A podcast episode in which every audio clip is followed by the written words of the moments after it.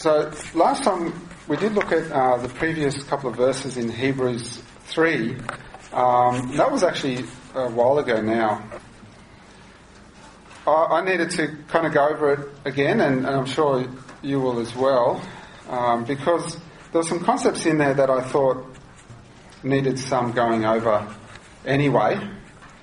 So last time uh, we were looking at, uh, as I said, the previous few verses in, in Hebrews Hebrews 3. And we'll look briefly at the Exodus generation. First part of Hebrews 3, um, he, he, begins talking about Moses. Christ is superior to Moses, and he uses the example of the Exodus generation to, to explain that. He uses it as a, an example or a type of the Christian life. And the actual Exodus from Egypt is a type of salvation, and I think we understand all this. It, and that type's used in other places as well. Uh, you know, we're redeemed from slavery to sin. And then we have the, the journey from the from Egypt to the promised land uh, as being a type of the Christian life, and that's what he's doing here in Hebrews 3. Uh, in Hebrews 3 verse 8 we see uh, the day of temptation mentioned. It says, harden not your hearts as in the provocation in the day of temptation in the wilderness. And of course, we know that's what, one of the things we looked at last time was this uh, watershed moment in the nation of Israel when, when they left Egypt. They came to this moment where they had to make a big choice, didn't they? And we all are aware of that situation that happened when the, you know, the 12 spies went into Canaan and there was 10 that brought back an evil report of the land and only two uh, brought back a good report. And the nation was faced with this critical moment where they had to make a decision as to what they would do. And of course, we know what they chose. As a result of this choice, and that's found in Numbers 14, the nation was doomed to wander aimlessly for 40 years until that generation that um, refused to believe uh, died. There were some who chose to believe and who were able to enter the promised land eventually. Uh, you know, Joshua, Caleb, those under 20, they were able to enter the, the, the land. Uh, for them, the victory over the enemy was uh, promised. It was uh, assured to them that if they obeyed God, that they would have victory. And they did. We see that in, in later chapters, in, uh, especially in Joshua. And so, there are two types of Christians that we see here as, as a result of these types that we, that we find here in, in Hebrews. Uh, there's th- those who waver and fail to believe God. They, um, they doubt God, and, and that's what he's getting at here in, in chapter 3. Uh, there's doubt that creeps in, they, they fail to progress in the Christian life, and so they're doomed, as it were, to aim, to wander aimlessly, uh, like the Israelites did back in the Exodus. And there are those who are victorious because of their continual faith. They enter the promised land, as it were. Um, they have the victory in the Lord. And I think this is all, all, fairly clear to us, and I thought I'd revise this, even though we, we, we probably already knew this, um, these things. There is one thing that I wanted to go over again, and that's this concept of rest that we find uh, and it's in, actually introduced in Hebrews 3.11. It says, So I swear in my wrath, they shall not enter into my rest. And we briefly looked at it last time, uh, what, what this actually means. So I, just want to spend a little bit of time as, as we begin tonight on, on this concept of rest. It's important because uh, he uses it, this is the first time here in 3.11. He uses it a few times in this chapter, and then chapter 4 is, is largely about this this uh, thing called rest. So we need to know what it is uh, before we can understand the rest of the, uh, the book. Here in chapter 3, the rest refers to the, the land of Canaan. So it, it, the immediate context of that quote is that the, the, the, nation of Israel would not be able to enter Canaan. That's referred to as, as the rest there. The rest of the land of Canaan. Uh, they were promised a peaceful, prosperous home, a land of rest from the slavery that they had experienced in Egypt and uh, from the wilderness wanderings. However, and, and, and that's fine, that's very clear that that refers to the land of Canaan for the Israelites. But what does it refer to, how does it relate to us as Christians? Okay, this is the problem that we find when we're trying to interpret the book of Hebrews. What is the rest for us today? And, and if you read uh, books and commentaries about the book of Hebrews, you'll find various different interpretations about this, um, some of which are better than others. And, and so uh, we need to understand what this concept of rest means. Now, we know that as Christians, our life is a struggle. Okay, it's a it's a fight. Uh, we are to be sober and vigilant uh, against our enemy, the devil. Uh, we are to put on the whole armour of God. That's what these things we're commanded to do. Uh, we're reminded that the weapons of our warfare are not carnal, but mighty through God to the pulling down of strongholds. Now, that doesn't sound like rest to me. Um, it's my experience that the Christian life is one of constant warfare, 24 hours a day, seven days a week. There is no rest for the Christian uh, in this life, you know, while we're alive here on this earth now. There's no rest. Um, certainly, uh, you know, physically that we, we rest when we sleep. Uh, as, as Christians, we, we don't have that luxury. We can't sleep. We're, we're commanded various times not to fall asleep, not to, not, not to, uh, you know, be sleepy, but to be uh, awake, to be vigilant, um, and, and to keep watch. Now, following this line of thought from the Exodus generation, the Christian life ought to be like the nation of Israel as it entered the promised land. Okay, like Joshua and Caleb. That's what the Christian life ought to be like for us today. Uh, as soon as the Israelites entered the promised land, the land of Canaan, uh, they began to conquer the Canaanites that inhabited the land. They pulled down the strongholds of cities like Jericho, uh, there was a non-stop war for the generation of Joshua and Caleb. And so while the Christian today continues to trust God and believe in His Word, um, there is no rest, there is this constant warfare. We're in this phase where, where we're, we're conquering, we're pulling down strongholds, we're, we're in this warfare, spiritual warfare, not physical warfare. But for the nation of Israel, what, what happened after this stage of conquest of the land of Canaan? Okay, they, so they, they, they were supposed to conquer, and then they were supposed to have a time of rest, That was God's plan for them. Now, now, that didn't happen straight away, did it? Unfortunately, after the, uh, the book of Joshua, you get the book of what? Judges, yeah, which is a mess, as you know. Okay, there's no, all these bad things happen. That wasn't supposed to happen, okay? That wasn't God's plan for Israel to, to have that. Then you get, um, you know, after, after the judges period, then finally you get King David coming along and he kind of tries to make things right and, and he's God's man there for the time being. But the real rest for the nation, and the only kind of period where there's no war and the nation is really prosperous is actually under David's son, King Solomon, isn't it? That, that kingdom phase is, is really what God intended for the nation of Israel. That's the real rest period that, that they get. And, um, and so for, to, to, to uh, bring that analogy across to us as Christians, okay, uh, I hope our brains are working and we're, we're kind of making that connection already. Um, this rest is, is really a future concept for us. Okay, um, in the Lord's Prayer, there's a clue. We pray that the kingdom will come. Okay, and one day it will, when Jesus returns.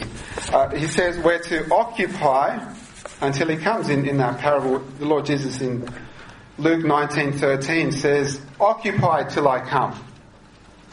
Doesn't say rest till I come, does he? It says occupy, be busy, do stuff, be, be at war, you know, put on the whole armour be vigilant, so forth. He, do, he doesn't say just relax, take it easy, enjoy life, eat, drink, and be merry. No, he doesn't say that. He says occupy. Be busy about my work until I return. Until Christ returns, it will be unceasing spiritual warfare for the Christian. So our rest as Christians does not come until the kingdom of Christ comes to earth physically. Okay, we know that there's a spiritual kingdom that we're part of, but that's not here. That's not what we see around us at the moment. And so this rest period that um, that's being introduced here for the Christian is something future that we're preparing for right now. It's the final phase of our salvation, uh, the glorification of the believer. Uh, you might read some writers and, and, uh, and they refer to this as phase three salvation, phase, the third phase of salvation. Uh, phase one is the justification of the believer. Phase two is the sanctification of the believer. And phase three is the glorification of the believer. Okay? So there's a past, present, and a future aspect to our salvation. Uh, another way of looking at it, and you've probably heard this, that, that justification is uh, when we were saved from the penalty of sin. Uh, in sanctification right now, we're being saved from the power of sin. And in glorification future, we will be saved from the presence of sin. Okay, so that's where all those, all those things come together. And so this begins when our bodies are glorified, which will happen when? At the rapture. Okay? Not when we die. uh, when we die, our bodies go into the ground and, and, and get eaten by worms or whatever. Okay? So our bodies are not glorified when we die, but when, when Christ returns, uh, we're changed. Uh, when you know those of us who are alive uh, will be taken up straight away, and those who are in the ground will be uh, resurrected with new bodies. The, the believers that um, uh, that are dead at the rapture. And so that's that's something that will happen in the future, obviously. Hopefully, not too far into the future. We hope that it'll be soon. Uh, but our bodies are glorified at the rapture of the church and, uh, and continuing through the Great Tribulation and the Second Coming. So that's when we enter that, that third phase of our salvation, the glorification of our body. And the millennial reign of Christ is where the glorified saints, that's us, uh, rule and reign with Christ, and this continues on into eternity with the new heaven and the new earth. Um, Pastor Jaworski talked about it last uh, last week there. We talked about the, the heavenly city. I think he gave us a, a good uh, glimpse into that. Um, I thought that was very uh, useful for us to, to think about things like that um, because it makes it very real, doesn't it? Sometimes we, we only have a very vague understanding of what uh, you know the eternal uh, state will be. But I think when we when we talk about it in, in some detail, even though there's a lot we don't know, it becomes very real to us, and it helps us to put it in to put some of these things into practice. so, that was just a bit of a, a review. And um, like I said, it, it's not going to be a very long message today. I'm, try, going to try and look at verse uh, 12 uh, very briefly. But I just wanted to go over these things to make sure that we understand it, uh, so that we have in our minds as we as we go ahead in Hebrews what this concept of, of rest is talking about. Okay, it's talking about something future, um, but that what we do today has consequences into eternity as well. So that's something that we'll be, keep learning about. So, verse 12. So it starts with the words, uh, take heed, brethren. So the words take heed are a translation of the Greek phrase uh, to look at. Okay? So it means to open your eyes, to look, to behold, um, to be aware of something. Okay? And what we have to be aware of is our own heart. The reason is that we may have an evil heart of unbelief that we are hiding from ourselves and from others. Notice that this command is given to, to Christians, to believers. It says, take heed, brethren. It's to us that it's, it's given. It's not to unbelievers who, are, who need the gospel and need to be saved. It's to believers. Okay, and that's a very stark reminder for us um, that there may be an evil heart of unbelief. Okay, this isn't talking about losing your salvation or anything like that, as we'll see. We may deceive ourselves into thinking that our heart is fine. Yet in reality, there is a, a lack of faith lurking within. Okay, please turn to Jeremiah chapter 17.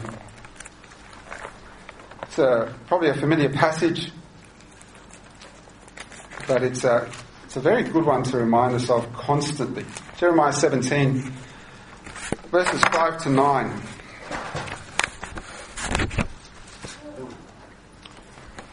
Uh, it's a great little passage.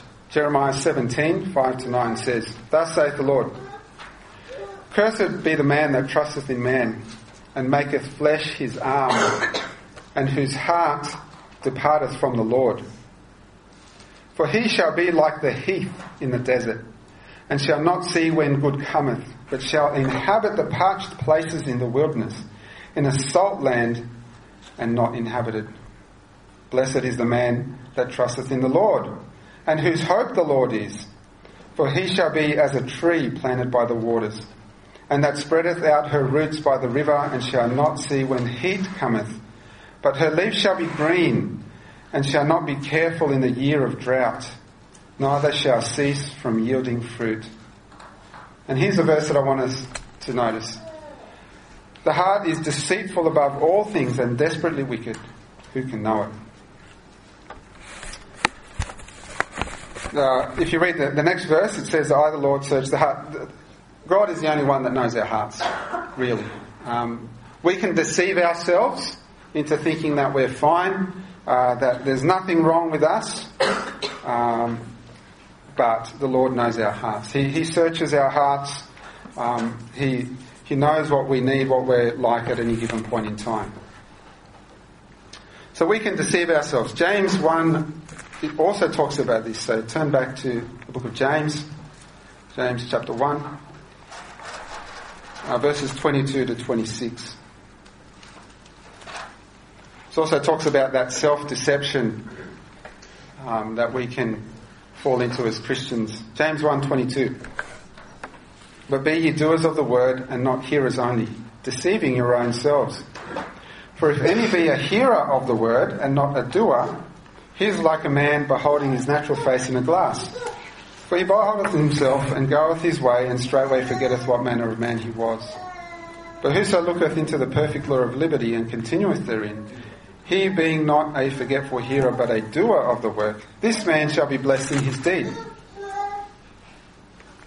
Uh, if any man among you seem to be religious and bridleth not his tongue, but deceiveth his own heart, this man's religion is vain. I like that verse uh, in, in, James 1.26. Um, says, any man among you, that's in the church, is talking to Christians here again, um, is James. Any man among you, that's can be any one of us, seems to be religious, okay, has this veneer of, of, you know, being a good person, going to church regularly.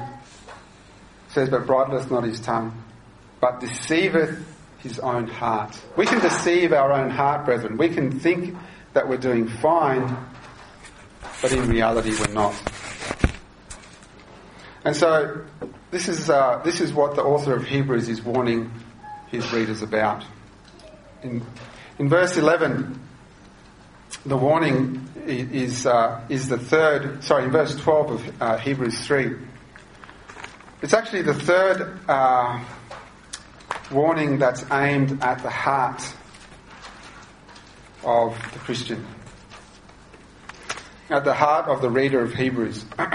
says, Take heed, brethren, lest there be in any of you an evil heart of unbelief. If you notice in the, in the previous verses of the chapter, there's also the word heart said over and over again. First time is in, uh, in verse 8, where it talks about a hard heart. In verse 10, it talks about an erring heart. And in verse 11, it talks about an unbelieving heart. And uh, this seems to me, anyway, to provide an outline for how a person ends up departing from God. First, their heart is hardened. And uh, we've, we've looked at this previously, but it's good for us to be reminded. Um, and, and we see, uh, as we read on in this, in this chapter, verse 13, that we are hardened through the deceitfulness of sin. So now, not only is our heart deceitful to us, it lies to us, but sin is deceitful. Okay. And, um, you know, I think the two work in tandem out. A deceitful heart uh, and sin, by its nature of being deceitful, they kind of tag team to, to make us uh, fall into sin. And sin is deceitful because it is pleasurable. Okay, I know some people have trouble with this concept. They think sin is something awful. Why would we sin if it's a horrible thing? There's always some level of pleasure that is tagged onto sin. Sure, there may be bad consequences to that sin. Um, maybe you have to, you know, sometimes you have to go through the bad stuff before you get to the pleasure, and then it gets even worse. Sometimes um, you know, it's, it's, it's instant gratification versus delayed gratification that causes us to sin. But sin is deceitful because it is, it is pleasurable. Now, this does not mean that every pleasure is a sin. And I think Christians have gotten um, you know, into this trap in the past where they think, oh, no, no, you can't have any fun at all. And, you know, sometimes kids get that impression from us as parents that we're out to, to just make their life miserable. Um, but in reality, that's not, that's not what sin is all about either. Okay?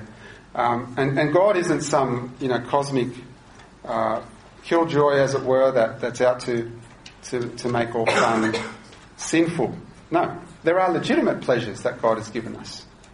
And, and the good thing about those is that there's no negative consequences. But that's, that's the thing about sin, is that it's, it's deceitful. It, it, it deceives us by the pleasure that's put before us. And if we could only remember that, uh, that the, the pain as, or the consequences of sin are, are worse than the, the momentary pleasure that we gain from that sin, we would probably never ever sin, would we? But that's, that's a really hard thing for us to, to keep in our minds. And that's why sin is deceitful. Um, again, in, in the book of James, we find this, uh, this outlined very well. And um, if you do a study in James, James 1.14, just turn briefly there. James 1.14 talks about this. It says, But every man is tempted when he is drawn away of his own lust and enticed. Then when lust hath conceived, it bringeth forth sin, and sin, when it is finished, bringeth forth death. Do not err, my beloved brethren. We are tempted when we're drawn away of our own lust and entice. So that's, that's the pleasure that sin places before us. We're, we're drawn away, we're enticed, and when we fall into that sin.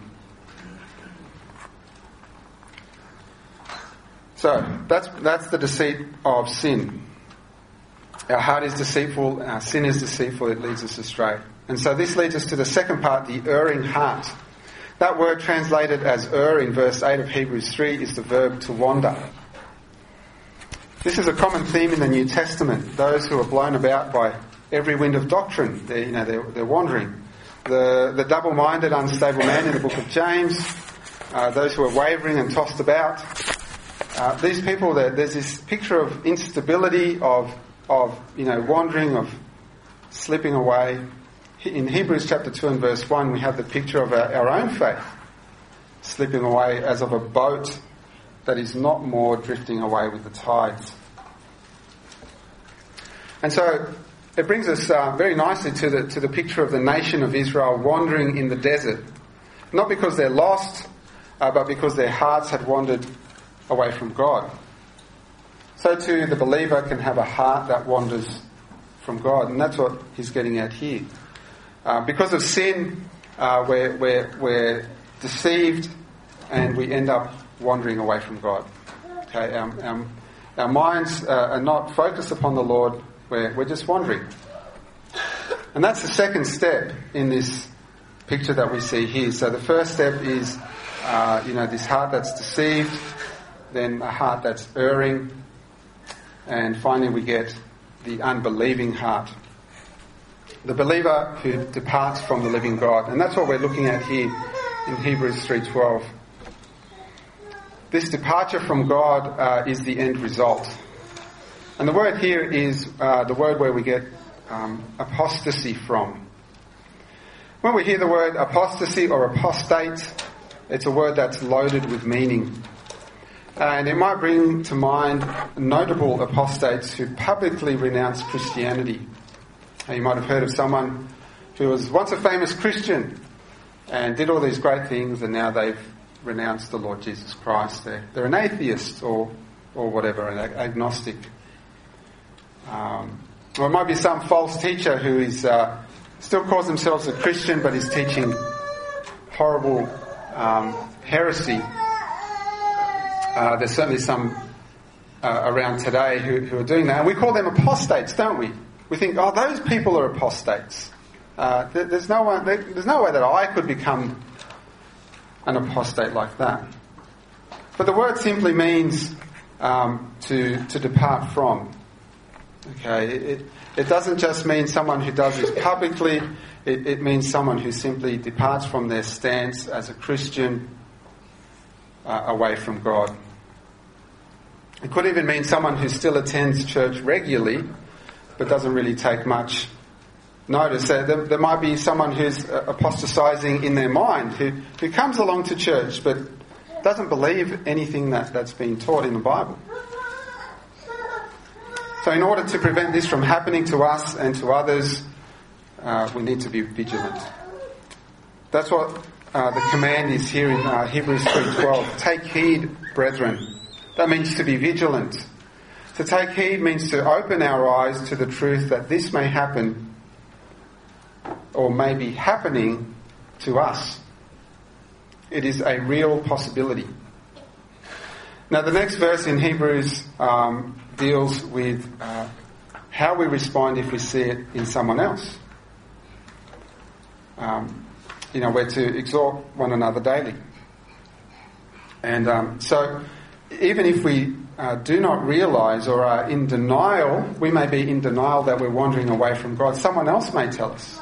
Okay, that's, that's our job as Christians is to, to exhort one another, uh, to help one another if we do see someone who's wandering. Okay, so someone may tap us on the shoulder one day and say, hey brother, I think you, you might be walking away from the Lord. And that, that's a very, uh, that would be a very sobering thing to hear, wouldn't it? Uh, probably our pride would take a hit. Uh, we might feel angry. Who's this person to tell me that I'm wandering away from the Lord? I'm doing fine. But, you know, uh, we, need, uh, we need to be vigilant. Either way, even if we do realise that ourselves, and hopefully that's the case, um, that would be ideal if we, uh, if we do realise that perhaps we are wandering away from the Lord. The solution is to repent and to get back on track. And God is always ready to receive us when we come back to Him. And uh, that's something that we always need to keep in mind. When, when we find these, uh, these warnings in Scripture of the, the consequences uh, of disobeying God, of, of uh, walking away from the Lord, of stopping um, uh, believing in Him and, and stopping believing in His Word, we need to remember that God is very gracious to us. Okay, God is always ready to receive. Um, you know, when, when I think of the story of the prodigal son, um, you know, we, we tend to think of it as, um, you know, someone who's lost and gets saved. I think it actually relates more to a sinner, uh, sorry, to a Christian who wanders away from the Lord and then comes back. I think it has a, a lot more parallel to that to that situation, personally. Um, and if you think about that story, the prodigal, he didn't just wander a little little way from home, did he? No, he, he went completely far away. He went into a far country. You know, he was his father was dead to him, and, and vice versa. His, his father probably thought his son had died. Okay, there there was a complete cut off from him. Okay, And, uh, you know, when the prodigal finally realized, when he finally came to himself, I like the words that they use in, in that, in that parable. He came to himself. He, he, it's almost like he regains his sanity. He realizes what he's done and walks back and not expecting much. But of course, the Father is there with open arms, ready to receive him. And so we need to remember that. Um, that you know, there, there's uh, you know, there's things that we can lose by wandering away from God, but we can never lose uh, the love of God that He's ready to receive us um, when we do come back. So we need to repent. That's the thing. We need to repent. We need to confess our sins regularly when we realise that this has been happening to us. And we need to be gracious to other people who are also in this, uh, uh, in this state as well. We're to treat them how God treats us. How we're not to uh, alienate people further. So that's just a, a, a, short message. Actually, it turned out to be a bit longer than I thought. Um, we'll pray and ask the Lord to bless us as we go on.